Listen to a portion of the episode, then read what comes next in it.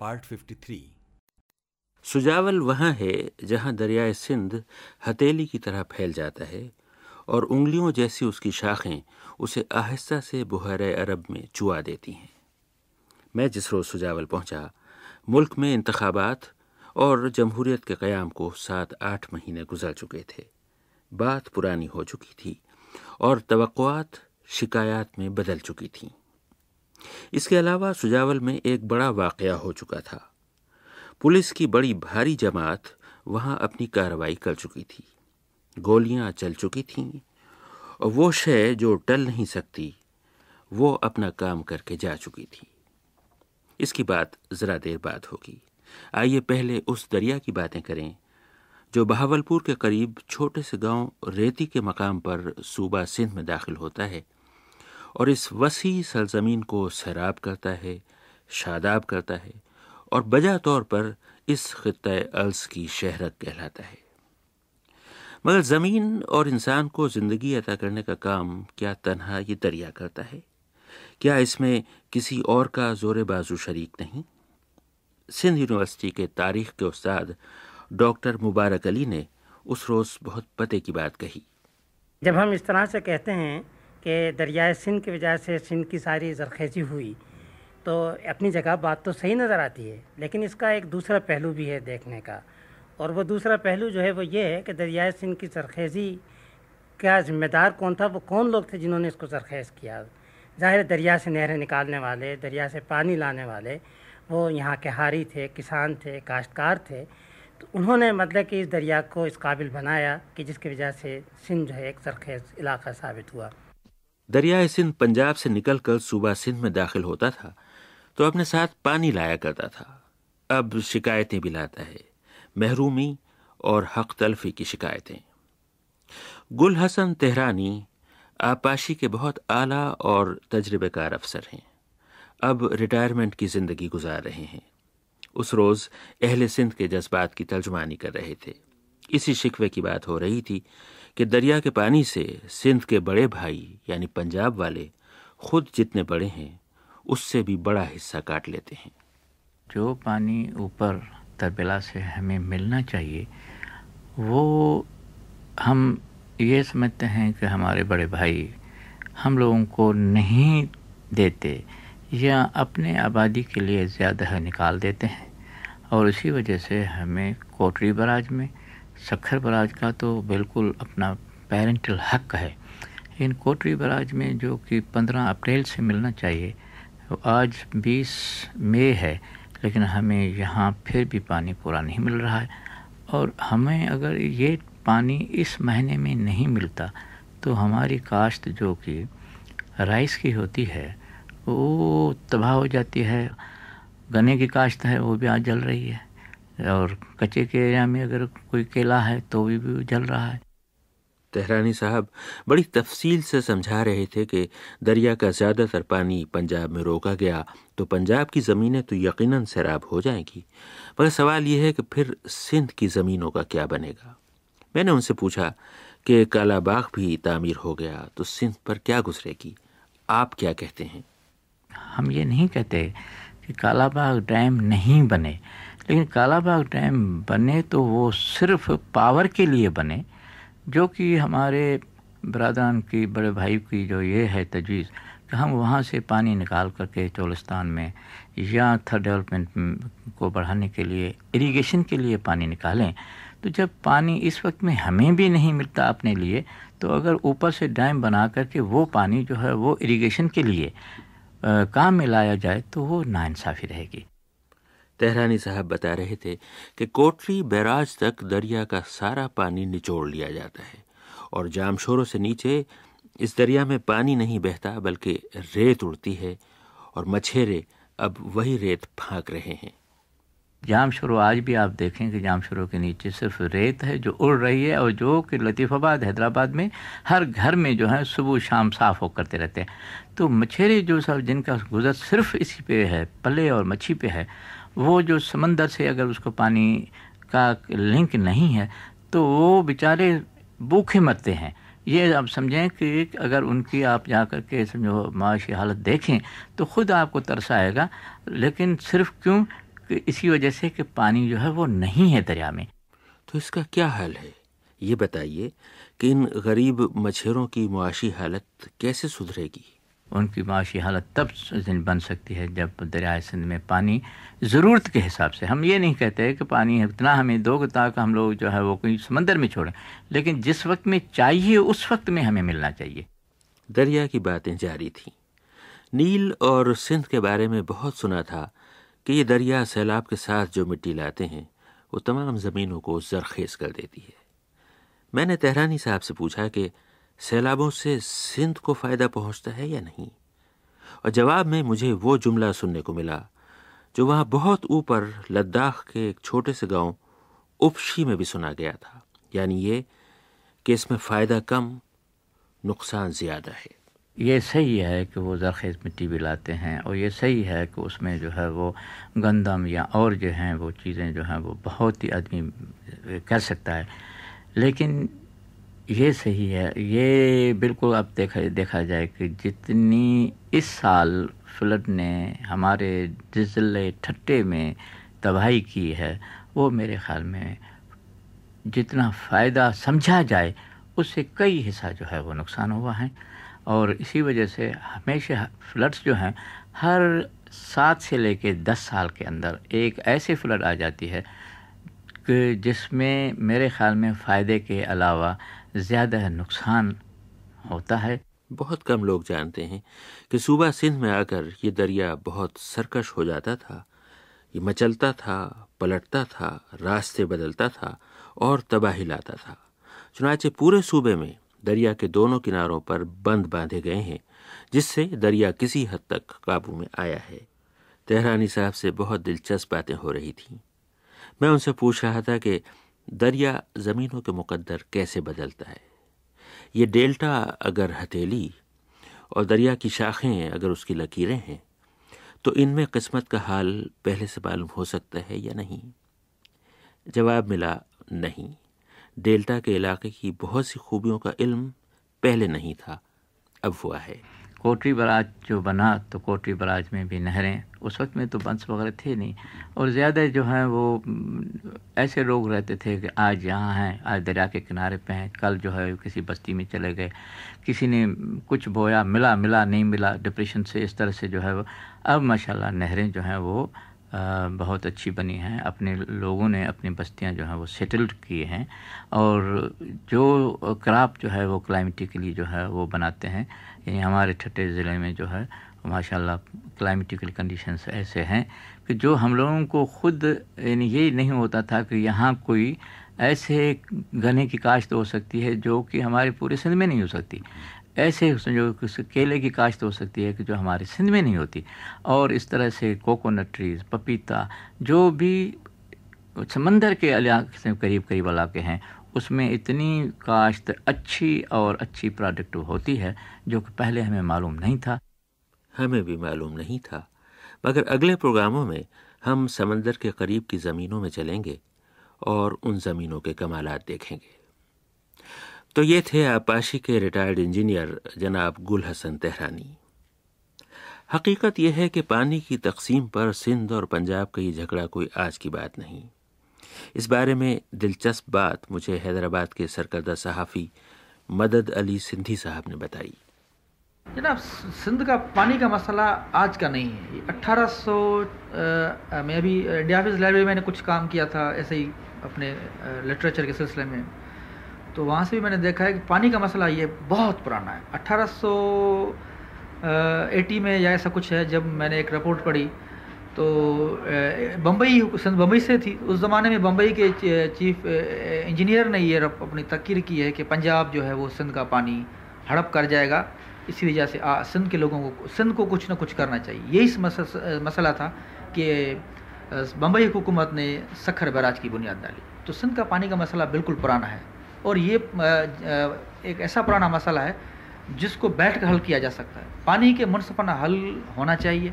सिंध का जियापा जो है पानी से, सिंधु दरिया सदियों से अपनी छोले मार, मोजे मारता हुआ, बहता हुआ चलता था। लेकिन इस वक्त जो सिंध की सूरत हाल है, सिंध के पानी की सूरत हाल है, आपने देखा हुआ है कि आज वहाँ रेत उड़ रही ये थे मदद अली सिंधी। और ये हैं जनाब ग़ुलाम मुस्तफ़ा शाह, जिनका तालीम, तारीख़, तरक्की और तामीर में बड़ा हाथ रहा है। और ये जिस सुजावल के इलाके में हम आन पहुँचे हैं, ये यहीं के बाशिंदे हैं। यहाँ के बाशिंदों के नुमाइंदे भी हैं और उन दिनों मरकज़ी वज़ीर भी थे। उस रोज़ मुझे बता रहे थे कि जब दरिया पर बैराज बना दिए गए तो जेरी सिंध तक पहुँचते पहुँचते दरिया और उसके दोनों किनारों का क्या हशर हुआ। जनाब गुलाम मुस्तफ़ा शाह। बराजिश की वजह से नीचे क्योंकि पानी नहीं आ रहा था, इस वजह से हमारे जो दरख्त को तबाह हो गए। दरिया सुजावल से लेकर नीचे तक जो फॉरेस्ट हमारे थे जंगलात जो थे, वो ऐसे ही काले जंगलात थे जिसको जैसे ब्लैक फॉरेस्ट ऑफ़ जर्मनी कहते हैं, इसी किस्म के थे। लेकिन क्योंकि पानी नहीं आया, पानी नहीं मिला उनको, और पानी के ना आने की वजह से काफ़ी नुकसान हुआ दरख्त फॉरेस्ट ख़त्म हो गए, जानवर मर गए, परिंदे मर गए, या नहीं आते हैं, पानी है नहीं तो लगून खाली पड़ी हैं। ये थे प्रोफेसर गुलाम मुस्तफ़ा शाह। इनके शहर सुजावल में जिस रोज़ मैं पहुँचा, पुलिस की कार्रवाई की कहानियाँ भी सुनी और दरियाए सिंध के किनारे इस बस्ती में एक अजब मंजर भी देखा। हर तरफ़ नौजवान हाथ पर हाथ धरे बैठे थे, टोलियाँ बनाकर घूम रहे थे, खुशगप्पियों में मसरूफ थे, काम के सिवा वो सब कुछ कर रहे थे। इस इलाके की एक सरकर्दा शख्सियत, रईस मुजफ्फर खान लगारी से मैंने पूछा कि सुजावल में इतने बहुत से नौजवान बेकार घूमते क्यों नज़र आ रहे हैं?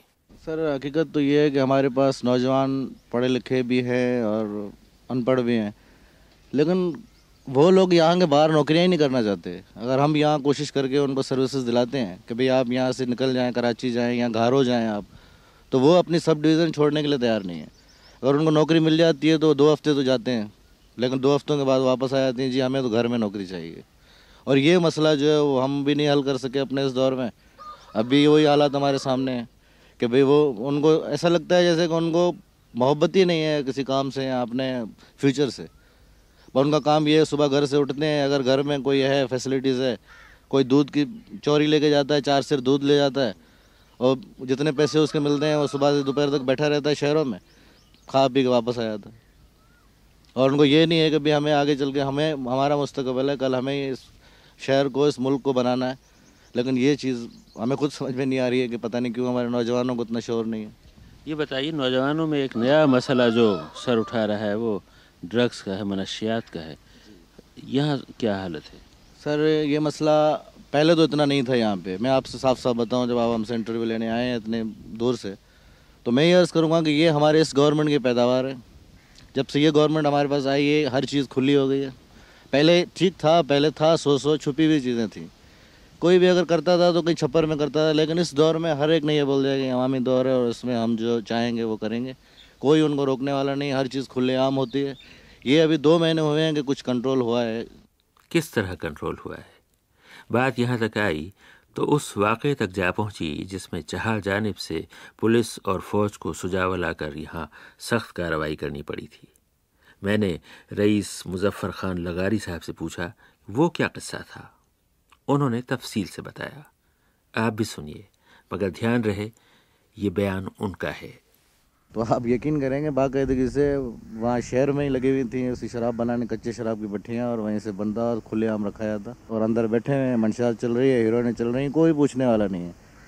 और यहाँ ऐसी मिसालें हुई हैं कि अगर कोई एस आई या कोई पुलिस का नुमाइंदा अगर गया है, और उन्होंने उसको मना किया है तो उसको पकड़ के उसकी वहीं बेजती की गई है। इन सारी चीज़ों को मद्देनज़र रखते हुए ये एस पी के पास रिपोर्ट्स गई, वो उन्होंने ऊपर भेज दी कि भाई आपके जो नुमाइंदे हैं, इनके ये हाल है। वो इस तरह तवज्जो उन लोगों पर दे रहे हैं, जो ख़ासतौर से मंशात मंशात के गरवा या चोर, डकैत इस टाइप के लोगों को जो है अपने करीब ला रहे हैं। अब ये कि यहाँ तो आप जो है वो उनको समझाओ, या हमें इजाज़त दी जाए कि हम एक्शन उठाएँ। मुत दफ़ा एक्शन उठाए गए, लेकिन वो ये होता है कि लोग पकड़ के ले आते हैं इनको और ऊपर से वो आ जाते हैं और दोबारा उनको छुड़ा के ले आते हैं। मतलब वो वहीं की बात वही रह गई, शहर की शहर तक।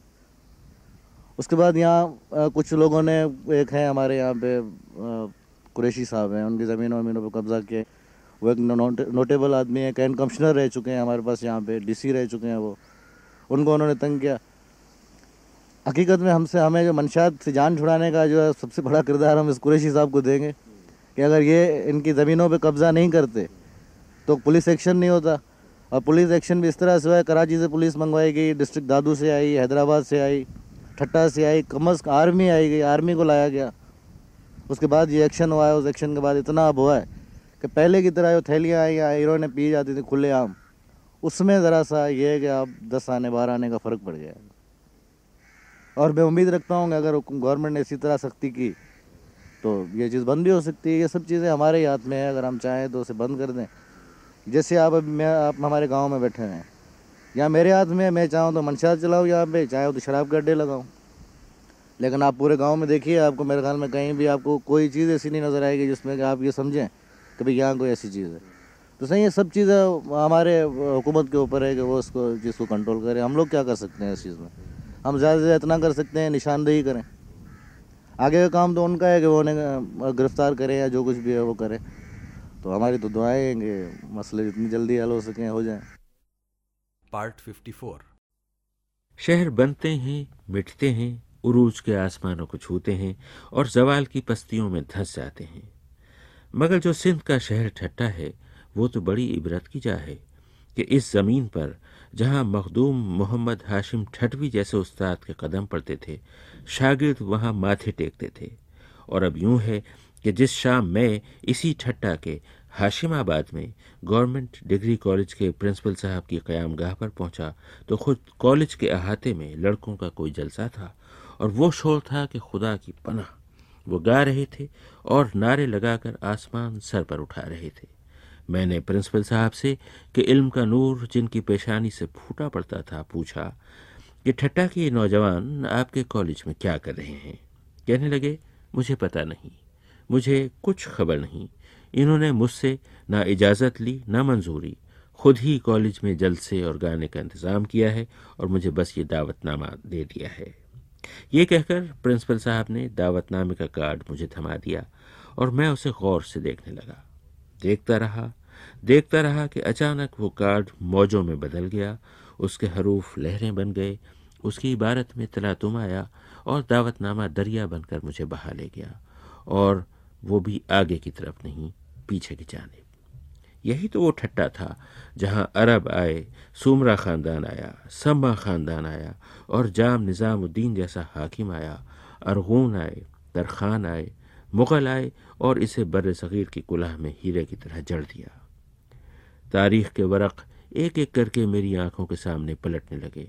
तारीख़ के उस्ताद, डॉक्टर मुबारक अली, ठट्टा की दास्तान का एक एक बाब दोहराने लगे।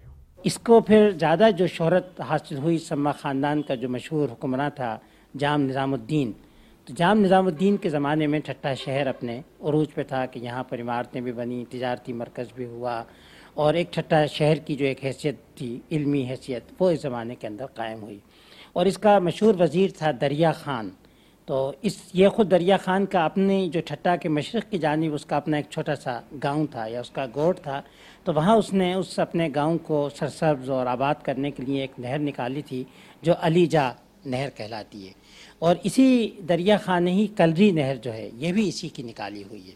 उसका नतीजा ये था कि इन नहरों के निकालने की वजह से ठट्टा शहर के इर्द गिर्द सारे बहुत से बागात थे, बड़ा सरसब्ज ये इलाका था।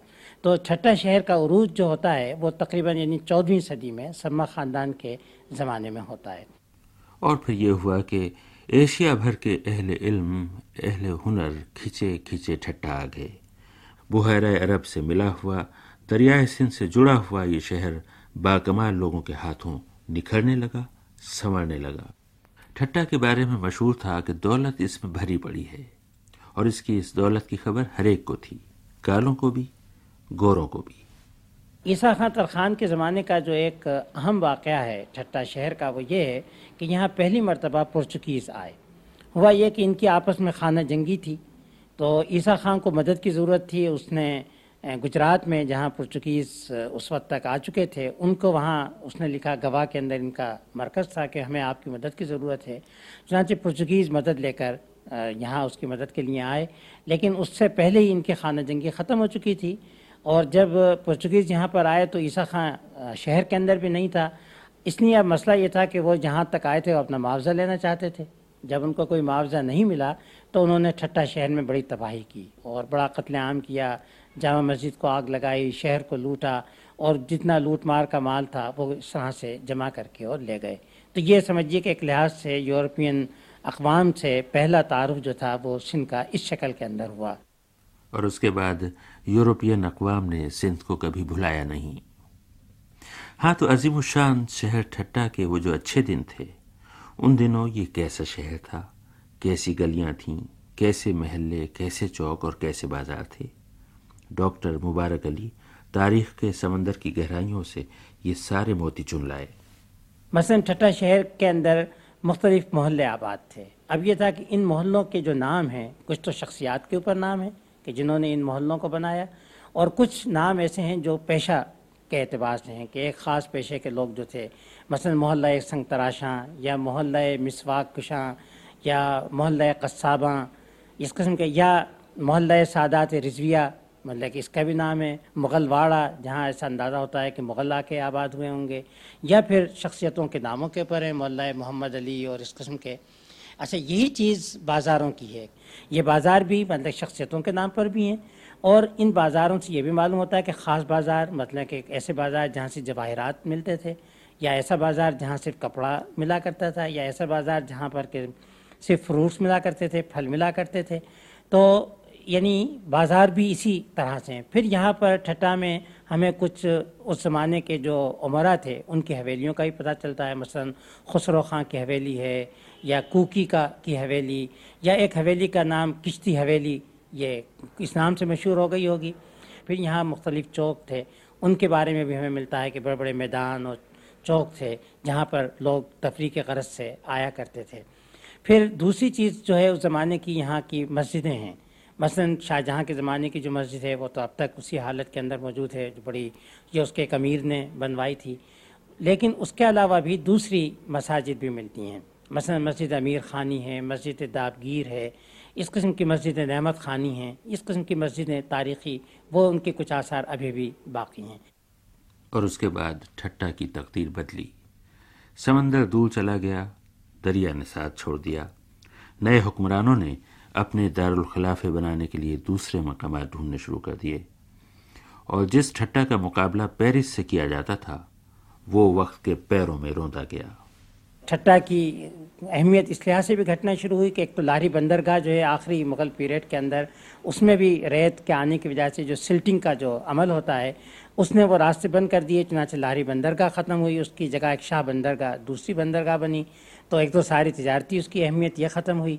फिर कल्होड़ों ने और तालपुरों ने चूँकि इसको अपना मरकज़ नहीं बनाया, ये उसकी वजह से उसकी सियासी अहमियत ख़त्म हुई और उसके बाद उसकी सकाफ़ती अहमियत भी इसलिए ख़त्म हुई कि जब हुकूमत का मरकज़ नहीं रहा तो ज़ाहिर है कि फिर लोगों की यहाँ आबाद होने की कोई वजह नहीं थी। फिर ये हुआ कि यहाँ का जो सिंध का मौसम है और उसकी वजह से यहाँ जो कदीम इमारतें भी बनी थीं, उनके भी अब नाम निशान तकरीबन मिट गए। पुराने ठट्टे की बातें अब ख्वाब हुई। बस जैसा कि डॉक्टर मुबारक अली ने कहा, कुछ इमारतें बची हैं, उनका हाल भी अच्छा नहीं। और उन्हें बचाने के लिए जितने और जैसे जतन होने चाहिए, नहीं हो रहे। ये इमारतें अगर मिट गईं तो तारीख की सच्ची गवाहियाँ मिट जाएँगी। डॉक्टर मुबारक अली ने उस रोज़ मुझसे कहा तो वो एक हमारा तारीख़ी विरसा है इसलिए कि एक तो होती है तहरीरी तारीख़ और एक होती है जो इमारतों की तारीख़ होती है। और इमारतें जो तारीख़ बयान करती हैं। मैं ये समझता हूँ कि जो तारीख़ इमारतें बयान करती हैं वो बहुत ज़्यादा मौसर होती है। इसलिए कि वो झूठ नहीं बोलती हैं। और वो दावतनामा अब अपने असल हाल पर लौट आया। हर्फ तहरीर और इबारत ने फिर अपनी असल सूरत इख्तियार कर ली और लफ्ज़ों के आईने में मुझे आज का ठट्टा नज़र आने लगा। आइए इस शहर के शहरियों से मिलें, आम लोगों से मिलें, सड़क पर चलते फिरते इंसानों से बातें करें। मैं असम्बली के रुकन और शहरियों के नुमाइंदे से मिलने गया था। वो खुद कहीं गए हुए थे और हर रोज़ की तरह उस रोज़ भी बुरी तरह मसरूफ़ थे। मैं उनकी इंतज़ार गाह में बैठे हुए तुफैल अहमद उकैली साहब से बातें करने लगा। देखने में ये दीवाने सही, मगर परखने में बड़े फजाने हैं। वो अपने बारे में बताने लगे। मैं ठट्टे में रहता हूँ और मैं सूबाई असम्बली के लिए उम्मीदवार भी था गुजशत इंतबात में। इससे पहले मैं फिर अकवा मुतहदा के सेक्रेटरी जनरल के लिए उम्मीदवार भी हुआ था। मुझे बाद में सिक्योरिटी काउंसिल के सदर ने ख़त भेजा जिसमें मुझे मेरा शुक्रिया अदा किया गया। अच्छा तो यानी आप ये समझते हैं कि आप दुनिया के मसले हल कर सकते हैं? हाँ मैं एम ए हूँ पोलिटिकल साइंस के अंदर और मेरे पास डिप्लोमा भी है इंटरनेशनल रिलेशन के अंदर। अच्छा ये बताइए कि दुनिया के मसलों की बात तो बाद में होगी। ठट्टा शहर के मसले क्या हैं? आपको इल्म है? ठट्टा के शहर के मसले जो हैं वो बहुत पेचीदा हैं और बहुत ही पुराने हैं। यहाँ पर पहला मसला जो है वो तो ये ड्रेनेज का है। दो दो तीन दिन के अंदर शहर के अंदर वो पानी की नालियाँ जो है वो बहने लगती हैं। दूसरा मसला क्या है? दूसरा मसला जो है वो बेरोज़गारी है कि यहाँ के नौजवान जो है वो बेरोज़गार हैं उनकी तादाद बहुत ज़्यादा है वो बावजूद इसके कि उनके वालदे उनकी तालीम पर बहुत रुपए खर्च कर देते हैं मगर जब वो तालीम मुकम्मल कर देते हैं तो उनको नौकरी नहीं मिलती है। बेरोजगारी की वजह से नौजवानों में बेराह रवि तो नहीं फैल रही? बे, बे, बेरोजगारी की वजह से न फ़कत उनमें बेचैनी पैदा हो गई है बल्कि ये कि वो भारतीय फ़िल्में और नंगी फ़िल्में देखते हैं यानी वक्त को गुजारने के लिए। ठट्टा के शहरियों ने वालदेन ने कभी सोचा कि मिलकर कुछ करें इसके लिए? उन्होंने तो बहुत कोशिश की कि इस सिलसिले में कुछ करें।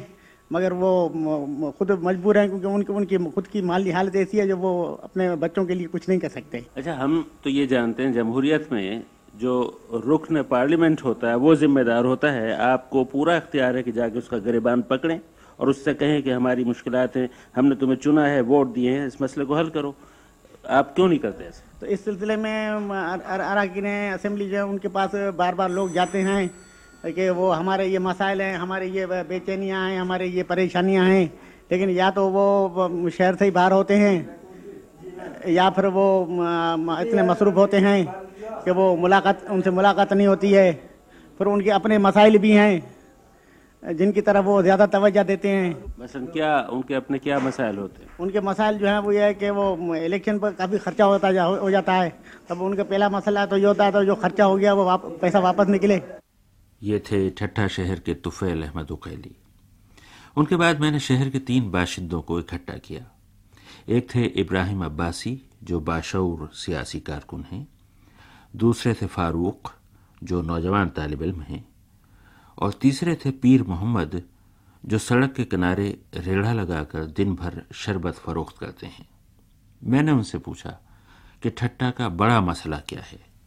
इब्राहिम अब्बासी ठट्टे में ड्रेनेज का मसला जो है ना, वो बहुत ही ख़राब सूरत अख्तियार कर गया है। शुरू से लेके आज तक तारीख़ी लिहाज से कंजस्टेड इमारतें हैं, पुरानी इमारतें हैं, जो कि हज़ारों सालों से यहाँ मौजूद है। अब वहाँ जो है, वो प्लाटिंग नहीं हो सकती। मनसूबाबंदी के तहत वो नहीं बनाया गया है। इसलिए उस बड़ी तकलीफ़ होती है। आप तो रेढ़ा लगाते हैं, शरबत फरोख करते हैं। क्या यहाँ की नालियाँ बंद पड़ी रहती से सारे दिन गटर चलते हैं सारे दिन पानी इधर चोरे मोचड़े इतना जुल्म है बेहद। अच्छा चलिए। अब हम दूसरे मसले की तरफ़ आते हैं। मेरा ख्याल है दूसरा मसला यहाँ का बेरोज़गारी का है नौजवानों की बेरोज़गारी का है। आप नौजवान हैं तालब इल्म हैं आप क्या महसूस काफ़ी लोग तलीम तलीम याफ्ता हैं एडुकेटेड हैं उसको नौकरी नहीं मिलती है। क्योंकि गरीब हैं। मगर यहाँ सनतें कायम हुई हैं उससे कोई फ़र्क नहीं पड़ा? यहाँ यहाँ नहीं। क्यों बाहर बैरून लोग आते हैं ना यहाँ उसकी सपोर्ट होती हैं सिफारिश होती हैं उससे नौकरी मिल जाती है आराम से। आप क्या महसूस करते हैं? आप सरगर्म कारकुन उसमें मसला यह है कि आज से 11 साल पहले जो इस मुल्क में हुकूमत थी उसने माशरती तौर पर भी और दूसरे लिहाज से यहाँ के माशरे को इस तरह चलाया कि लोग जो है ना वो एक दूसरे से सेटिस्फाइड नहीं है। उसमें यह भी कहा जाता है कि दूसरे जो हमारे सूबे हैं, उनके लोग आके रहते हैं। तो उसमें ये कहना सही नहीं है। दूसरे सूबे के लोगों को अगर वहीं पर मुलाजमत जो है ना, वो मुहैया की जाए तो वो यहाँ नहीं आएँगे। इसलिए यहाँ के लोग जो हैं, शुरू से ठट्टा के ख़ास कर लोग, अमन पसंद और इंतहाई शरीफ लोग जो है ना, वो हैं। हम लोग के ऊपर ये भी है कि हम अपने ज़िले से या अपनी जगह से निकलना नहीं चाहते हैं बाहर नहीं जाते। आप तो सड़क के किनारे खड़े होकर शरबत बेचते हैं हर किस्म के लोगों से आप मिलते होंगे। क्या आपका ख्याल ये सही है कि ठट्टा के बाशिंदे बहुत शरीफ और पुरामन हैं? बिल्कुल। बिल्कुल शरीफ है पुरामन है। क्या लॉ एंड ऑर्डर सिचुएशन शहर में आपका ख्याल है जराइम तशद इसकी क्या सूरत हाल है आप तो नौजवान अभी तो इनके इसका रुझान बढ़ गया है। यूँ यूँ कि आजकल के जो बड़े बड़े हैं, वे यानी खुद बांधते हैं, जेल में खुद डालते हैं खुद छुड़ाते हैं। तो इसका मसला है ना, बढ़ जाता है, मसला ये। बस जो जुर्म करते हैं, उसको हकीकत में सज़ा नहीं मिलती। ठट्टा बेहद तारीख़ी शहर है और इसके तमाम तारीख़ी आसार अभी तक हैं। जदीद शहर मेरा ख्याल है, इसे बन जाना चाहिए था, लेकिन कदामत यहाँ बहुत ज़्यादा है। ड्रेनेज ही नहीं बल्कि पुरानी इमारतें ढह रही हैं नई इमारतें नहीं बन रही हैं। तो क्या मैं ये कह सकता हूँ इकतसादी तौर पर आपका ये शहर पसमानदा और गरीब? पसमानदा ज़रूर है लेकिन गरीब नहीं है। असल में ये जो आ, हमारी जो इमारतें वगैरह हैं इनकी जो ये बनावट है ये तारीख़ी लिहाज से है। हम तो कहते हैं कि ये हमारी पहचान है। अगर इसको ख़त्म कर दिया जाएगा तो मैं समझता हूँ कि हमारी पहचान ही ख़त्म हो जाएगी। तो अगर मंसूबे के तहत प्लानिंग के तहत इसको जो है वो दोबारा बसाया जाए उसमें जो है वो डेवलपमेंट सही तरह की से की जाए तो पसमानदा ज़रूरी है लेकिन यहाँ पर जो है वो इतना गुर्बत नहीं है दूसरे अंदरून सिंध के मुकाबले में इतनी ज़्यादा गुर्बत नहीं है यहाँ। आप ठट्टा के कितने पुराने बाशिंदे हम तो है इधर के। कैसा लगता है आपको ठट्टा ठट्टा बेहतरीन है। दरवेशों का शेर है असल शेर है। पुराना शेर है। हमारा ख़ानदानी इधर रहते हैं, पूरे ख़ानदान से इधर से। जब भी हमारे पास, मेरे ख्याल में अपने जायदाद की सनतें हैं तो जब भी गवर्नर दिल्ली में रहती थी, उसी टाइम की हैं, उसी टाइम से इधर रहते हैं। हमारे शहर में ये है तो चोरी, हीरोन, चरस खुला खुला बिकता है, बस। अभी अभी हम बैठा था गाड़ी के ऊपर, एक बुढ़ी माई आई। बेचारी बिल्कुल गरीब है। मैंने उबराम आबासी को मैंने बोला, देखो, पुलिस में इंस्पेक्टर है एक्साइज का। उसके पट्टे वाले ने मोचड़ा मार के, उसके बाएँ बाएँ तोड़ के पुलिस में गई, उनने फरियाद नहीं लिया उनका। अभी रो के मेरे गाड़े पे आई, मैंने भाई इब्राहिम को बोला तो भाई, ये क्या मुसीबत है हमारे हुकूमत में? वड़ा वण वण कार जा जितना गस जन नीला। उते अजू साल तीफ चवे हिला। जिते कुड़ में नाए कबीला, अलार बरस जमरा में। पार्ट 55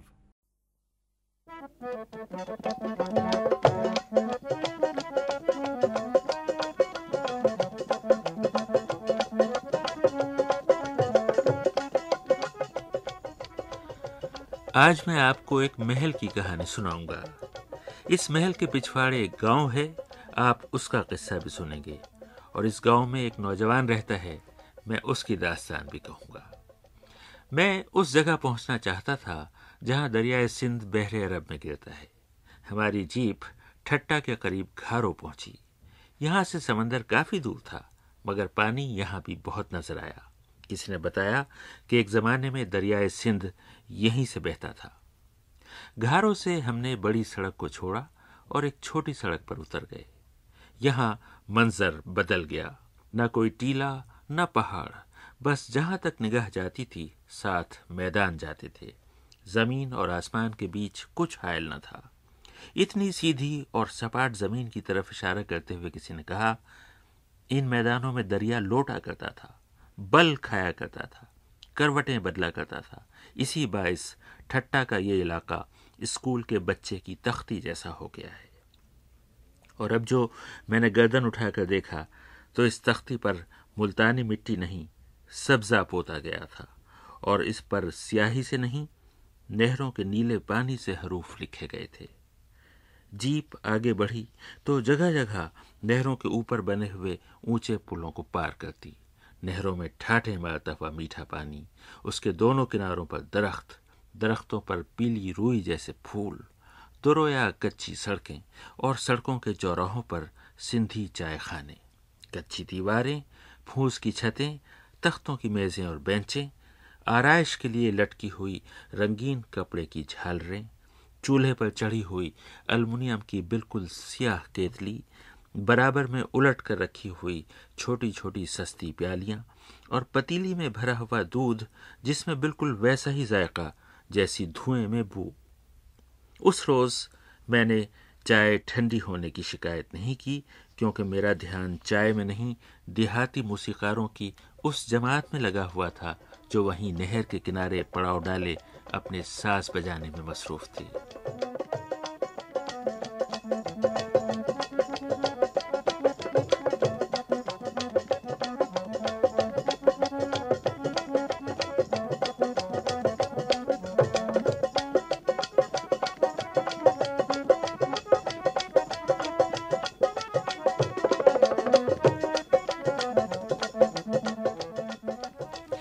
हमारी जीप जो इलाके के छोटे से कस्बे मीरपुर सागरों की तरफ़ दौड़ रही थी, राह में एक नहर को पार करने लगी कि अचानक मेरी निगाह एक बड़े से बोर्ड पर पड़ी। सड़क के किनारे लगे हुए उस बोर्ड पर बड़े बड़े हरूफ में लिखा था, कसरे अबू जाबी। जीप तेज़ी से आगे निकल गई। मैंने अपने मेजबानों से कहा, कसर तो महल को कहते हैं। वो बोले, जी हाँ इस तरफ़ महल है।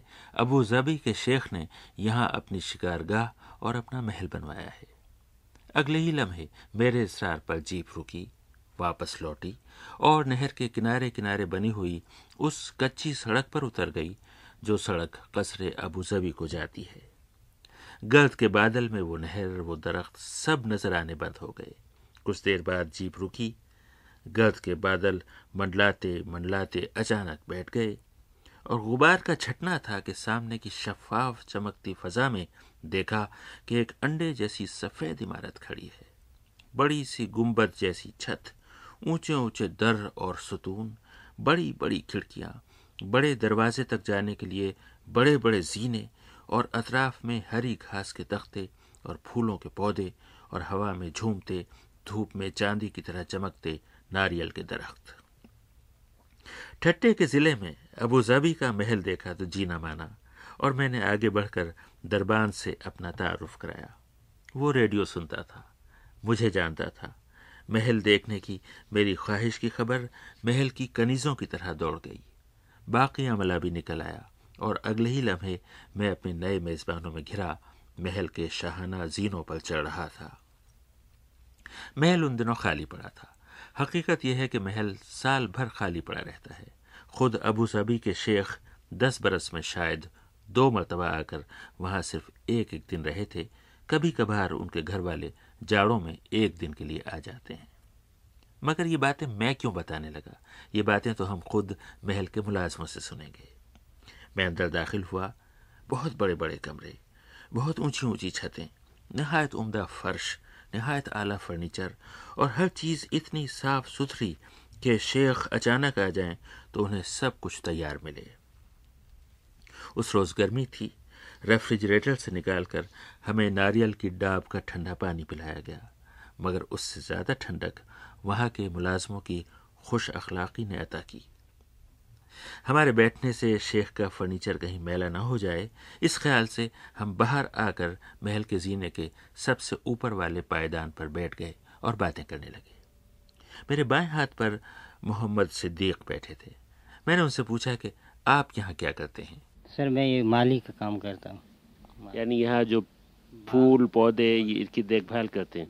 ये तो बहुत गर्म इलाका है रेतीला इलाका है। यहाँ इतनी अच्छी घास आपने कैसे उगाई सर हम मेहनत करते हैं इनको खाद देते हैं पानी के फुहारे लगे हुए हैं। वो पानी पानी भी देते हैं। और जो ज़्यादातर जो इनको नज़ारा अच्छा जब लगता है सर्दियों में हम फूल वगैरह सर्दियों में ज़्यादा लगाते हैं। अभी तो सर ये घास इनकी देखभाल करते हैं। नारियल है ये चीकू हैं इनकी इनकी सर्दियों में तो ये महल आबाद भी होता है? बहुत अच्छा लगता है। उनके माल जब आते हैं तो अच्छा ही लगता है। किस महीने में ये शेख किस महीने में ज़्यादा आते हैं? शेख ज़्यादा सर्दी में आता है दिसंबर जनवरी में। यहाँ कितना वक्त गुजारते हैं? एक रात या दो रात ठहरता है उनके बच्चे आते हैं चचा साथ भाई आते हैं। वो मालिक हैं वो जब भी आए। क्या करते हैं यहाँ? कैसे वक्त गुजारते हैं? शिकार खेलते हैं रात शिकार। किस चीज़ का शिकार मिलता है? बदक का। अच्छा। और यहाँ तफरी अफरी लोगों की कुछ होती है यहाँ? और कुछ तफरी नहीं है बस। शिकार खेल के रात को ठहरते हैं सुबह शिकार खेल के चले जाते हैं। यहाँ ये जो कसर अबू धाबी है इसके अमले में कितने आदमी काम करते हैं? पंद्रह सोलह आदमी काम करते हैं। इन सब की तनख्वाह अबू धाबी से आती है? अच्छा। और जब यहाँ शेख वगैरह आते हैं तो यहाँ के और लोगों को रोज़ी मिलती है? बिल्कुल ज़्यादा मिलती है। मजदूरी करते हैं। अच्छा।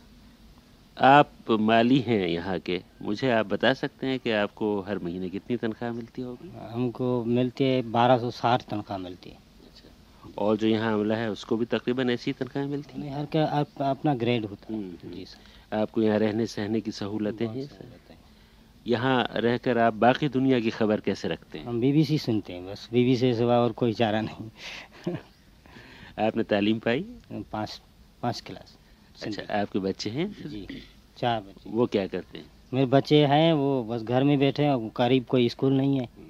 वो पढ़ते नहीं है बस। करीब का ये इलाका कैसा है? आप मुझे बता सकते हैं कैसा इलाका है? ये इलाका करीब तो अच्छा है सब कुछ में तालीम रोड वे वो सहूलत नहीं है। हॉस्पिटल भी हमारे से बहुत दूर है। कोई करीब हॉस्पिटल नहीं है। न रोड रास्ता कोई पक्का है जिसमें हम कोई मजबूरी हो जाए या कोई इमरजेंसी हो जाए या सांप या इलाके सांप का है। रोज़ाना कोई ना कोई सांप होता ही होता है काटता है आदमी को। तो हॉस्पिटल पहुँचने में हम बहुत दिक्कत होती है। लोग मर जाते हैं क्या? लोग मर भी जाते हैं कोई ऐसा सांप है मर भी जाता है आदमी। ये तो मोहम्मद सिद्दीक थे जो सबसे ऊपर वाले जीने पर मेरे बाएँ हाथ पर बैठे थे। मेरे सीधे हाथ पर मोहम्मद शफीक थे। इस महल को उस रोज से जानते थे जिस दिन ये बनकर तैयार हुआ था। मैंने दूर दूर तक फैली हुई सपाट ज़मीन की तरफ़ इशारा करते हुए पूछा कि क्या ये सारा इलाका शेख का है? जी हाँ ये शेख की इधर यहाँ पर कोई ग्यारह सौ एकड़ ज़मीन है जो उसने अपने कुछ गवर्नमेंट ने गिफ्ट में दी हुई है कुछ उसने अपनी ली हुई है। इस सारी ज़मीन का क्या इस्तेमाल होता है? इसमें ज़्यादातर यही होता है कि जो ज़मीन है वो सिर्फ़ शिकार का है। इसमें और कोई काश्त या कुछ नहीं होता है। और यहाँ पर मुर्गा भी का शिकार करते हैं शेख साहब। शेख जब आते हैं तो यहाँ ऐसे इलाके में रौनक होती है। अल्लाह की फजल करम से बड़ी रौनक होती है, क्योंकि जब एक खुश नसीब जो आता है तो उसके लिए तो हर एक आदमी को खुशी होती है। और इसके अलावा हमारे जितने शेख साहब आते हैं तो यहाँ पर जितने गरीब लोग हैं, उनको काफ़ी पैसे दे के जाते हैं। एक दफ़े तो यहाँ पर हमारे करीब ही कभी इस पैलेस के बराबर में मस्जिद बनाई है। शेख साहब ने कोई चौदह पंद्रह लाख रुपये की लागत से। और इसी के करीब हमारे यहाँ से कोई छः मील के फासले पर एक ने सेंटर बनाया अपना मेडिकल सेंटर है जिस पे कम से कम डेढ़ करोड़ की लागत लगाई गई है। वो भी हमारे इन गरीबों के कहने पे शेख साहब ने दी है।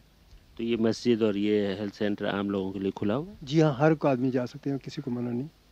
और ये ख़ास करके ये कि भाई सवाब के लिए उन्होंने किया है। और यहाँ पर जितने आते हैं तो जो भी आदमी आते हैं जब भी शेख साहब खुद आते हैं बजात शेख जैद बिन सुल्तान तो अल्लाह के फजल करम से यहाँ पर करीब अगर दो हज़ार हो या दो सौ आदमी हो या पाँच सौ जितने भी हो फ़ी आदमी को दो सौ पाँच सौ फ़ी आदमी को देते न जाने कितने लाख रुपये दे के जाते और दुआएँ लेके चले जाते आपको मालूम है कि ये इमारत जो बनी थी इस पर कितनी लागत आई होगी? हाँ जी अगर हम तो कुछ कह रहे हैं लेकिन सुनने के बाद ये आया कि एक करोड़ के करीब आई गई होगी। किस साल बनी थी ये इमारत? ये सेवेंटी एट में बनी थी जो तैयार हो गई थी मोहम्मद शफीक साहब आप यहाँ क्या करते हैं? सिक्योरिटी गार्ड है जनाब। और कब से हैं आप यहाँ? जी जनाब हम जब से ये पैलेस बनी हुई है तो परवरदगार ने हमारी रोज़ी यहीं पर लगाई है और उसी दिन से हम यहाँ पर हैं। आपको असलाह वगैरह फराहम किया जाता है? बिल्कुल है। हमारे पास एक गन है सब कुछ है। आप तनहा सिक्योरिटी गार्ड हैं और हम यहाँ पर पाँच छः आदमी हैं जो कि रात को चार तीन तीन आदमी की ड्यूटी लगती है और दिन को दो की लगती है। कभी कोई ऐसा वाक़ तो नहीं हुआ कि आप कोई हथियार इस्तेमाल करने की ज़रूरत पड़ी? अल्लाह की करम नवाजी कोई नहीं। सूबा सिंध के एक पुरसकून इलाके में एक सिक्योरिटी गार्ड के मुँह से ये अल्फाज उस रोज़ बहुत अच्छे लगे। महल देखने के बाद मैं वो गाँव देखना चाहता था जो महल के पिछवाड़े है। मैं देखना चाहता था कि जिन लोगों की ज़मीनें एक बादशाह ने खरीदी हैं, जिनकी मेहनत से एक महल बना है, खुद उन लोगों की ज़िंदगी में भी कुछ बना या यहाँ भी हर तरफ़ टूट फूट है। महल का चक्कर काट कर हम गाँव में पहुँचे। दरख्तों के दरमियान खुले हुए मैदान के बीचों बीच एक शानदार मस्जिद नज़र आई। पुख्ता मकान नज़र आए। नई इमारतें दिखाई दी। बदलता हुआ मुआशरा दिखाई दिया। वो घर दिखाई दिए, जिनका आधा हिस्सा अभी तक कच्चा था और आधा पक्का हो चुका था। मैंने ऐसे ही एक मकान के दरवाजे में गर्दन डालकर आवाज़ दी कोई है? अंदर से एक नौजवान निकल कर आया। इस पूरे इलाके की तारीख में तालीम पाने वाला पहला नौजवान। उसने अपना तारुफ कराया। मेरा नाम रसूल बख्श बलोच है। मैं Mehran university engineering college Nawab Shah पढ़ता हूँ। इलेक्ट्रिकल डिपार्टमेंट रसूल बख्श बलोच साहब ये जो गाँव है गोट है आपका इसका क्या नाम है? इसका नाम है वलीदा देव कितनी आबादी है इस जगह की? बस इस गाँव की। गाँव की दो हज़ार करीब है। आसपास की तो पाँच छः हज़ार होगी। लोग क्या करते हैं? लोग यहाँ खेती बाड़ी ज़्यादातर करते हैं। यहाँ मैं देख रहा हूँ कि नई नई इमारतें बन रही हैं तामीरात हो रही हैं बहुत खूबसूरत मस्जिद बनी है। ये सब कैसे हुआ? ये सब शेख साहब की मेहरबानी है, शेख जैद बिन सुल्तान अल है ना। मुतदारा मुबारत की उसकी, उसने मतलब कि यहाँ ज़मीनें खरीदी, फिर वहाँ मस्जिद दी, रोड दिया। रोड नहीं दिया अभी, लेकिन मतलब थोड़ा कोशिश करें इन वो भी मिल जाएगा। और बिजली भी दी है, और अभी भी कुछ स्कूल भी बन रहे हैं, और भी कुछ तकालीफ हैं ज़्यादा? इस इलाके की काफ़ी ज़मीनें शेख साहब ने ख़रीदी हैं, उससे लोगों को माली फ़ायदा हुआ है? जी हाँ अच्छा खासा हुआ है उस माली फ़ायदे से लोगों ने खुद भी कोई फ़ायदा उठाया? अपनी हालत बेहतर बनाई? अच्छी बनाई है। मतलब ज़मीनें खरीदी हैं ट्रैक्टर लिए हैं कुछ शहरों में कुछ कारोबार किया है? मतलब ऐसे कोई लॉन्च वाँच हैं चल रहे हैं आदमियों के? और भी कुछ हैं मतलब ट्रक हैं और भी बहुत कुछ फ़ायदे हैं। लेकिन यहाँ तालीम और इलाज मुआवजे की सहूलतें हैं? नहीं ये बहुत कम है। शेख ने एक अस्पताल बनाया था इधर इस गाँव के लिए। ख़ास इसके लिए दिया था चालीस बिस्तरों का अस्पताल। लेकिन वो क्योंकि पता नहीं गवर्नमेंट का मसला था पता नहीं क्या वो साकरों मुंतकल हो गया। यहाँ से तल का अस्पताल है उधर मुंतकल। और हमें बस यही बहुत तकलीफ़ है एक रोड की एक वो सेहत की। आपने जिस तरह तालीम पाई है नवाबशाह में जी हाँ। आप हैं और यहाँ के नौजवानों ने तालीम पाई है? हाँ मेरा मतलब मेरा कज़न है वो एल एम सी जामशोर में पढ़ता है मेरे भाई हैं दो वो बी ए मतलब बी ए एक एम ए पढ़ रहा है एक बी ए पढ़ रहा है और दूसरे भी मैट्रिक इंटर पढ़ते हैं। मतलब अच्छे खासा है। लेकिन ये, ये नौजवान तालीम पाकर यहीं गोट में रहते हैं या मुलाजमत के लिए रोज़गार के लिए चले जाते हैं? अभी तक तो मुलाजमत नहीं की कितने- किसी ने भी मेरे ख्याल में। ये पहली बार है कि यहाँ के नौजवानों ने तालीम पाई है? जी हाँ पहली बार। क्या इरादा है ये नौजवान क्या करेंगे? बस आगे चल कर मुल्क की खिदमत करेंगे इंशाल्लाह बहुत बड़ी खिदमत और अगर मौका मिला तो इंशाल्लाह दिखाएँगे। बुलंद हौसला नौजवान की ये बात सुनकर आप शायद खुश हुए होंगे, मगर मैं उस रोज़ ठिटक गया। वो पढ़ लिख गया है। अब वो कोई बड़ा काम कर दिखाने के ख्वाब देख रहा है। मैं सहम कर रह गया। उसे शायद नहीं मालूम कि अब जो ज़िंदगी का मरहला उसे दरपेश है, उसमें आजमाइशें ही आजमाइशें और मायूसियाँ ही मायूसियाँ हैं। कॉलेज का जो इम्तहान पास करके ये लड़का झूमा और नाचा होगा, वो शायद नहीं जानता कि अब इससे भी बड़ा इम्तहान सर पर खड़ा है। उसे शायद नहीं मालूम कि उस जैसे हज़ारों, लाखों जवान इस इम्तहान में फेल होते चले आ रहे हैं और फेल होते चले जाएँगे। उनका मुकद्दर, उनके ख्वाबों के मुकद्दर जैसा होगा। बेशुमार दरवाजे उन्हें बंद मिलेंगे, बेशुमार गर्दनें इनकार में हिलेंगी। हर जगह उन्हें अगले दरवाजे पर जाने की सलाह मिलेगी। मुआफ़ करो बाबा। आगे जाओ बाबा। ये सदाएँ उनका पीछा करेंगी। आखिर एक रोज़ छप्पर के पिछवाड़े, झाड़ियों में छुपे हुए किसी शख्स की मुट्ठी से निकलकर कोई शय उनकी मुट्ठी में और फिर उनके मुँह में जा पहुंचेगी। खुदा ना करे कि ऐसा हो, मगर खुदा भी क्या करे?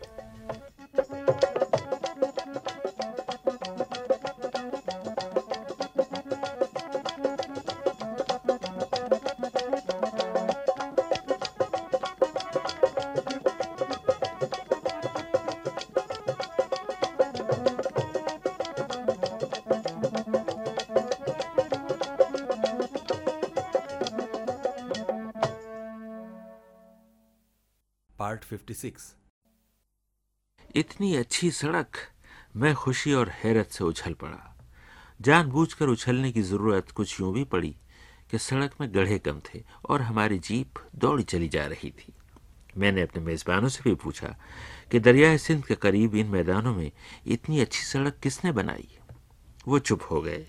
शायद उन्हें मालूम न था या फिर इस पर नाज करने की कोई बात न थी। हम केटी बंदर जाना चाहते थे। किसी जमाने में इलाके की अहम बंदरगाह थी और पुराने वक्तों में दरियाए सिंध की एक शाख वहीं समंदर में गिरा करती थी। केटी बंदर में हम दिन का सूरज डूबते देखेंगे। मैंने दिल ही दिल में खुश होने का एक और बहाना ढूंढ लिया। हम मीरपुर साकरों से गुजरे। राह का बड़ा आबाद शहर था। उसके बाद घाड़ो आया। यह भी बड़ा कस्बा था। मैंने अपने मेज़बानों से कहा दरिया सिंध का सफ़र ख़त्म होने वाला है। इस इलाके के किसी पुराने ख़ानदान वालों से भी मिलवा दीजिए। और ये फरमाइश शायद बिल्कुल सही मकाम पर की गई थी। मुझे बताया गया कि ज़रा ही आगे पिरोजानी घराने के खेत और बाग हैं। तय पाया कि उन्हीं के मेहमान खाने में उतरेंगे, उनकी मस्जिद में नमाज़ पढ़ी जाएगी, उनके बुज़ुर्गों की कब्रों पर फातहा पढ़ा जाएगा, और अगर मुमकिन हुआ तो इलाके के कुछ गाने वाले इकट्ठे किए जाएँगे। और अगले ही लम्हे पिरोजानियों का फार्म आ गया। बाएँ हाथ पर तो दूर दूर तक मैदान थे, जिनके बीच शकर के कारखाने की ऊँची सी इमारत खड़ी थी और दाहिने हाथ पर कुछ इमारतें थीं। फलों के बाग और सब्जियों के खेत थे। नालियों में ताज़ा पानी बह रहा था और करीब कहीं समंदर था, जिसकी हवा फलों से लदी शाखों को छू कर आई तो नालियों पर झुककर मुँह धोने का जैसा लुत्फ उस शाम आया कभी ना आया था। जरा ही देर बाद पिरोजानी घर आने से बातें शुरू हो गईं। उनके बुज़ुर्ग ने अपना और अपने खानदान का तारुफ कराया। मेरा नाम मोहम्मद यूसुफ फिरोजानी कहते हैं बलोच। हमारा असल राशि यहीं है बुज़ुर्गों से। तकरीबन समझो तो मेरे जो नॉलेज में है तो एक सदी तो गुजर चुकी है बाद में पहले तो जितने आए बुज़ुर्ग उनके तो पता उनको। आप यहाँ क्या कहते हैं? और ज़मींदारी। जी ख़ास तौर हमारा यही पेशा है, बुज़ुर्गों से लेकर आज ज़मींदारी। और ज़मींदारी तो इस इलाके के ज़्यादातर बाशिंदों का पेशा है। मोहम्मद यूसुफ साहब के बाद में ख़ानदान के एक जवान से मुखातिब हुआ। उनका नाम वाहिद बख्श था। जहीन, होनहार और मामला फहम।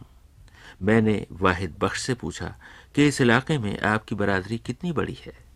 हमारी बरादरी जहाँ तक सिर्फ़ रोज़ानी फैमिली है तो वो तो बहुत छोटी सी है, मगर जहाँ तक कलमती बलोच कौम जो है, उसका ताल्लुक है, वो तो मैं समझता हूँ कि इस हमारे इलाके में तो फिफ्टी परसेंट होगी, जहाँ तक मेरा अंदाज़ा है हमारे डिस्ट्रिक्ट ठट्टा में तो वन फोर्थ होगी, पूरी डिस्ट्रिक्ट में। मैं इस इलाके में जितने किसानों और मेहनत कशों से मिला, ज़्यादातर अपने आप को कलमती बलोच कहते थे। सब कहते थे कि उन्होंने सौ बरस पहले बलूचिस्तान से आकर ये इलाका आबाद किया था। मैंने नक्शे में देखा, जुनूब मगरबी बलूचिस्तान में कलमती इलाका नज़र आया। केच का इलाका भी वहीं दिखाई दिया, जिसका शहजादा पुन्नू यहीं इसी इलाके में आया था और दरिया में नहीं, इश्क में डूबा था। अब मैंने मोहम्मद यूसुफ साहब से पूछा कि ये लोग जो इस इलाके में आबाद हैं, अपनी रोज़ी के लिए क्या करते हैं? यहाँ पे एक तो लोग यहाँ आबादगारी पे गुजारा करते हैं, ज़मीन ज़मीन पे आबादी करके। दूसरे ये मछली पे भी गुजारा होता है। दूसरी एक खुली मजदूरी, जिसके मजदूरी कहते हैं, या ज़मीन पे, या किसी रोड्स पे, या किसी और कोई जैसे मजदूरी होती है, उसमें मजदूरी करके अपना गुजारा करते हैं। लेकिन ज़्यादातर लोगों को यहाँ तोजह है एक ज़मींदारी, काश्तकारी पे और मछली पे। मछली दरियाए सिंध का ये डेल्टा है, मछली पकड़ने का कारोबार तो यहाँ बहुत बड़ा होना चाहिए, है ऐसा? हाँ लेकिन रस वाला अभी कुदरतन है मछली में कमी हो गई है, या तो ये पहले जैसे सिस्टम था तो दो महीने के लिए पाबंदी होती थी तो बीज बढ़े नस्ल बढ़े अभी वो दो महीने की पाबंदी भी ख़त्म कर दिया। तो दूसरी बात यह है कि आस्ते आस्ते लोगों में जैसे वो तजर्बा आदमी को सिखाता है तो तजर्बे से जाल ऐसे ऐसे निकाले हुए हैं तो आजकल मछली छोटी से बड़ी तक जो है वो पकड़ती रहती है। तो मेरे समझ में वो जो नस्ल बढ़ता है ना, वो कम हो रहा है। इसलिए अभी कारोबार में थोड़ी कमी हो गई है। बहर अरब के इस इलाके में इतनी अच्छी मछली और इतना उम्दा झींगा होता है कि मैंने तो ये सुना है कि रूस और जापान तक से ट्रॉलर यहाँ आते हैं। रडार की मदद से मछलियों के गोल ढूंढकर और जदीद आलात से उन्हें सुड़क कर अपने जहाज़ भर भर कर ले जाते हैं। दुनिया ने बहुत तरक्की कर ली है। ठट्टा के इस इलाके की वाहिद तरक्की मुझे उस शुगर मिल में नज़र आई जो मैदानों के बीच मीनार की तरह, लेकिन कुछ खामोश खामोश सा खड़ा था। मैंने वाहिद बख्श पिरोजानी से पूछा कि आपके इलाके में सनती तरक्की हुई है? सनती तरक्की सिवाय इस अलासफ शुगर मिल के जो तीन साल पहले यहाँ लगी है, जो मतलब कोई भी सीज़न अपना फुल नहीं चलती है। कुछ उनका अपना बिजली का प्रॉब्लम था, जो उनको मुहैया नहीं थी। और अभी भी वहाँ बिजली लगी नहीं है, मगर ये ग्रिड स्टेशन स्टार्ट हो गया। इस इस पर कुछ वो उम्मीद बंदी है कि चलो, अब रेगुलर ये भी चलेगी। और दूसरा ये है कि जो मिल वालों की तरफ़ से फैसिलिटीज़ होनी चाहिए एग्रीकल्चरिस्ट को जिस पे वो कुछ गन्ने की काश्त बढ़ाएँ तो वो अभी तक कोई सही इन्होंने ऐसी फैसिलिटी न दी है, न कोई रहनुमाई की है जिस पे आगे वो हम लोग गन्ना लगाएँ या उस पर कुछ सोचें। तो अभी तक मिल वालों की तरफ़ से, ना कोई हमारी हुकूमत की तरफ़ से सही बात है इस इलाके में, कोई एग्रीकल्चर के मुतालिक ऐसी रहनुमाई हुई है जिसमें कोई आदमी उस पे, रास्ते पे चल के कुछ आगे बढ़े। बस जिसको जो अपनी समझ के मुताबिक अच्छा लगता है, वो उगाता है। इसको कहते हैं अफरा तफरी। इसे मनसूबाबंदी का फुकदान भी कहते हैं। सारा मामला गरीब किसानों की सूझबूझ पर छोड़ दिया जाए तो फिर मंडी के दलालों के सिवा सबका खसारा है। अब मैंने मोहम्मद यूसुफ साहब से पूछा कि आखिर ये कैसी ज़मीन है? काश्तकारों को फ़सलें उगाने में कितनी मदद मिलती है? शक्कर का ये कारखाना लगने से यहाँ कोई फ़र्क पड़ा है या नहीं?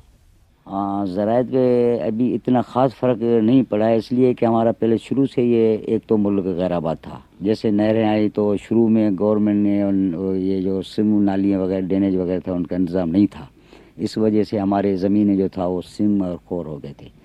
अभी इसमें नालियाँ भी निकली हुई हैं, कुछ निकासी भी हो रही है ज़मीन तो उसमें लोग ऐसे भी बेचारे हैं जिनमें इतनी हिम्मत नहीं है कि वो अपनी ज़मीन को अपने पाँव पे खड़े होकर उसको मेहनत करके तैयार करें। तो जो शुगर वाले हैं, वो भी तावन पूरा सही नहीं करते हैं आबादगारों से। इस वजह से अभी आबादी भी थोड़ी पीछे कम है और दाम में भी कुछ फ़र्क है। गुजर साल जो दाम दिया था अभी उसमें भी काट दिया। और चीनी में तो सुना है, अभी दाम बढ़ा भी दिया है व्यापारियों ने। और ज़मींदारों को, आबादगारों को दाम कम मिल रहा है गन्ने में। इसीलिए शायद लोगों के कुछ आमदनी कम हुई है तो बजाय गन्ने के और दूसरे किसी फ़सल के पीछे दौड़ रहे हैं। बेचारे काश्तकार मगर हुकूमत इनकी मदद तो करती होगी। इन्हें मशवरे, ताउन और कर्जे तो मिलते होंगे। हुकूमत की कुछ स्कीमें भी होंगी। आप क्या कहते हैं, वाहिद बख्श साहब? वो स्कीमें तो हुकूमत की बहुत हैं, मगर उन माली स्कीमों से मदद लेने के लिए जाएँ तो कुछ हमारे गवर्नमेंट की इतनी पेचीदा पॉलिसियाँ जो लेने के लिए आदमी लोन जाए। एक बात है कि अगर मैं एक सिर्फ़ एक लाख रुपए का लोन सेंक्शन कराने के लिए जाता हूँ तो मुझे इतने चक्कर काटने पड़ते हैं कि उसमें से पच्चीस हज़ार तो मेरे चक्करों में ही खर्च हो जाते हैं। तो ये सोचता हूँ कि पच्चीस हज़ार तो ऐसे ही कम हो गए। बाकी पिछहत्तर हज़ार मुझे इतने दिन बाद मिलते हैं उस भाग दौड़ के पीछे, जो इतने दिन में मेरा बाकी रहा सा पीछे का जो आबादी है या काम है वो और ख़राब हो जाता है। लिहाजा फिर कोई भी आदमी मजबूर होके कोई जाता होगा या कोई ऐसा पावरफुल होता होगा जिसको टेलीफोन पे लोन सेंक्शन हो, जाता होगा। वो ले सकता है। बाकी हमारे जैसा आद आदमी आम आदमी जो है वो उसके लिए बड़ी दुश्वारी होती है लेने के लिए। दुश्वारी तो खैर किसानों का मुकद्दर है। ये बात सुनकर मुझे कोई हैरत नहीं हुई। दरिया सिंध के डेल्टा का ये इलाका कराची जैसे अजीम शहर और बड़ी मंडी से लगा हुआ है। उस इलाके की दौलत यहाँ भी पहुँचती होगी। मुनाफे की शक्ल में काश्तकारों, जमींदारों को खुशहाली नसीब होती होगी। आपका क्या ख्याल है मोहम्मद यूसुफ पिरोजानी साहब। हाँ वो तो आपका कहना दुरुस्त है, शहर भी हमारी मार्केट भी अच्छी है और नज़दीक भी है, लेकिन रास वाला उसमें हमारा जो माल जाता है तो उसमें हमारे से दो तीन समझो तकरीबन और भी पार्टनर बन जाते हैं, जैसे समझो एजेंट कमीशन है और दूसरे जो व्यापारी है, होलसेलर हैं रिटेल हैं तो वो हमारे मुनाफे में वो सब भाईवार हो जाते हैं। दूसरी बात ये, हम चाह खुशी से शो करके ज़्यादा जो भी फ़सल उगालते हैं तो ऐसा कोई इंतज़ाम नहीं है जैसे हमारे वो फ़सल हमको सही, जैसे हम सुनते हैं, जैसे लंदन में या और किसी इलाके में उनका जो रेट या वो फिक्स होता है। तो इधर समझो जो हमारा केला है, सही हो गया अच्छा भी हो गया, और मार्केट में ज़्यादा आया तो हमारा उसमें बाज़ार दाम जो है टूट जाता है।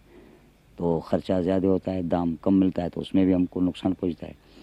यहाँ टमाटर है तो ज़्यादा हो जाता है तो उनकी मांग कम हो जाती है, इसलिए हम उनको फिर अपने जानवर को खिलाते हैं, या वैसे ज़मीन में छोड़ देते हैं, ख़राब हो जाता है। इसलिए हमको नुकसान भी पड़ जाता है। महरूम माशरे में पैदावार के यूँ ज़ाया हो जाने का तस्वुर उस शाम भयानक ख्वाब जैसा लगा। अच्छा ये तो हुई ज़रात की बात। अब ये बताइए कि इस इलाके में तालीम और सेहत का क्या हाल है? अस्पताल कैसे हैं? स्कूल कैसे हैं? मोहम्मद यूसुफ साहब।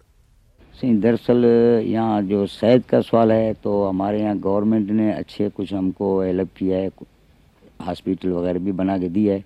लेकिन अभी हमारी जो लाइटें वगैरह की कमी की वजह से, जितने हमको, जैसे हमारे एक बगान में हेल्थ सेंटर बना हुआ है, नज़दीक हमारे को है, इसलिए मैं उनका ही नाम लेता हूँ। तो अभी तक उसमें कोई लाइट नहीं आई है, बिजली नहीं आई है, जितने गवर्नमेंट ने हमको एक्स्ट्रा प्लान वगैरह या और कुछ मशीनरी भेजी है, वो वैसे फालतू पड़ी हुई है। इस वजह से मैं समझता हूँ लोगों को अभी ज़ाती ज़्यादा फ़ायदा नहीं पहुँचा है। अगर वो हो गया तो फिर फ़ायदा होगा। बाकी रहा तलीम का सवाल तो आजकल तो ये हंगामा हुआ है इसलिए मेरे ख्याल में अभी तलीम पहले वाली अभी नहीं रही है। आपके यहाँ स्कूल वगैरह काफ़ी हैं? स्कूल है तो हर गाँव में तकरीबन है लेकिन हमारे खुद गाँव में भी स्कूल है। लेकिन अल्लाह के फजल जैसे मंजूर हुई है अधूरी जैसे बराबर बनी नहीं है। तिरासी से अभी ये उनानवे हो चुका है अभी गिरने वाली हम बच्चे भी डर से उनके अंदर बिठा कर नहीं पढ़ाते। सत्तर अस्सी बच्चे पढ़ते हैं, लेकिन वो भी हम अपनी जुगी अपने कोठी बना के उसमें बच्चे पढ़ाते हैं। हमें तो बोल तो दिया है, जो भी ज़िम्मेदार ऑफिसर हैं या वो जो ज़िम्मेदार आदमी हैं उनको, लेकिन अभी उन पर कोई तवज्जो नहीं दी गई है।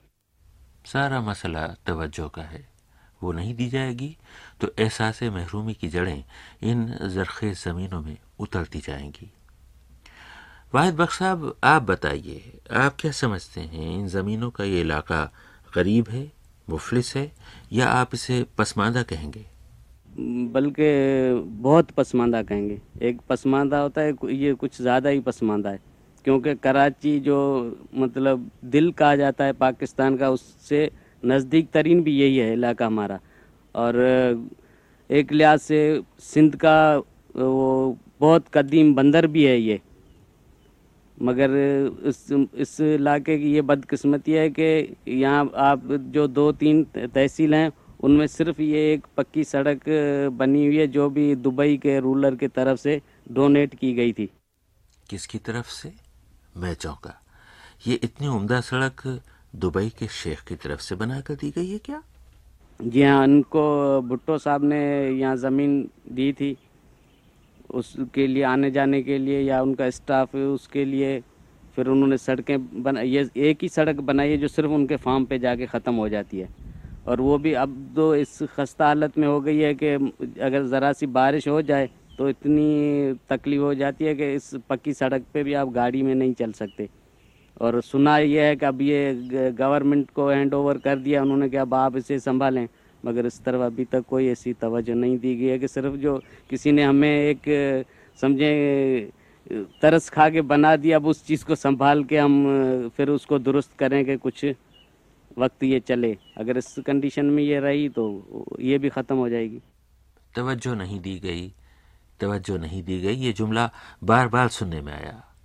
जिस सड़क को देखकर मैं खुशी से उछल पड़ा था, उसके मुस्तकबिल की तरफ़ से इस मायूसी का सबब भी वही था। तवज्जो नहीं दी गई। हाँ एक बात ऐसी ज़रूर है जो खुशी का सबब बनी उस रोज़। मोहम्मद यूसुफ पिरोजानी साहब से बातें हो रही थीं कि दरियाए सिंध के इस आखिरी पड़ाव पर चोरी, डाका, मारपीट, कत्ल गारतगरी और तशद का क्या हाल है। इसी दौरान गाँव के गाने वाले अपने बाजे लेकर आ गए थे और अपनी महफिल आरास्ता कर रहे थे। मैंने अपनी कुर्सी मोहम्मद यूसुफ साहब के और करीब कर ली और पूछा कि इतने अलग थलग इलाके में चोरियाँ होती हैं? डाके पड़ते हैं? हमारे यहाँ अल्लाह के फजल से ऐसे डाका या चोरी या वैसे कोई दहशत गर्द कुछ भी नहीं है। सुकून है, आराम है। जो भी लोग हैं, सीधे साधे हैं, उनको बराबर अभी इतनी वो अपने खाने के लिए भी पूरा नहीं है। वो अपने मजदूरी गुजारे में पूरा है। बाकी हमारा जो ये इलाका अल्लाह के फजल इधर तो उम्मीद अल्लाह के ज़ात में वो चोरी भी नहीं है हमारे इलाके में। ऐसा कोई झगड़ा या हंगामा या कोई ऐसे सियासी चक्कर हमारे यहाँ इलाके में नहीं। क्या इसकी वजह गरीबी? नहीं इसकी वजह एक गरीबी भी है यहाँ लोग भी यहाँ जो हैं वो सादगी से वक्त गुजारते हैं। इस वजह से वो अपनी सादगी और तहलकात जैसे हैं तो सब आपस में जैसे रिश्तेदारी होती है हर कौम के आपस में ये नहीं समझते हैं कि हम फलाना है या हम फलाना है हम बलोच है या हम सिंधी हैं। हम सब ये अपने मुसलमान हैं भाई हैं। हमारे यहाँ इकट्ठे साथ में साथ पंजाबियों की भी ज़मीन है महाजरों की भी ज़मीन है वो सिंधियों की भी हैं, बलोचों की भी है, पठानों की भी है, लेकिन हम अल्लाह के फजल सब आपस में भाई भाई होकर रहता हूँ और आपस में शादी गमी में भी शरीक होते रहते हैं। हमारे यहाँ इलाके में ये असूल है, इसलिए हंगामा और झगड़ाबाजी नहीं एॾा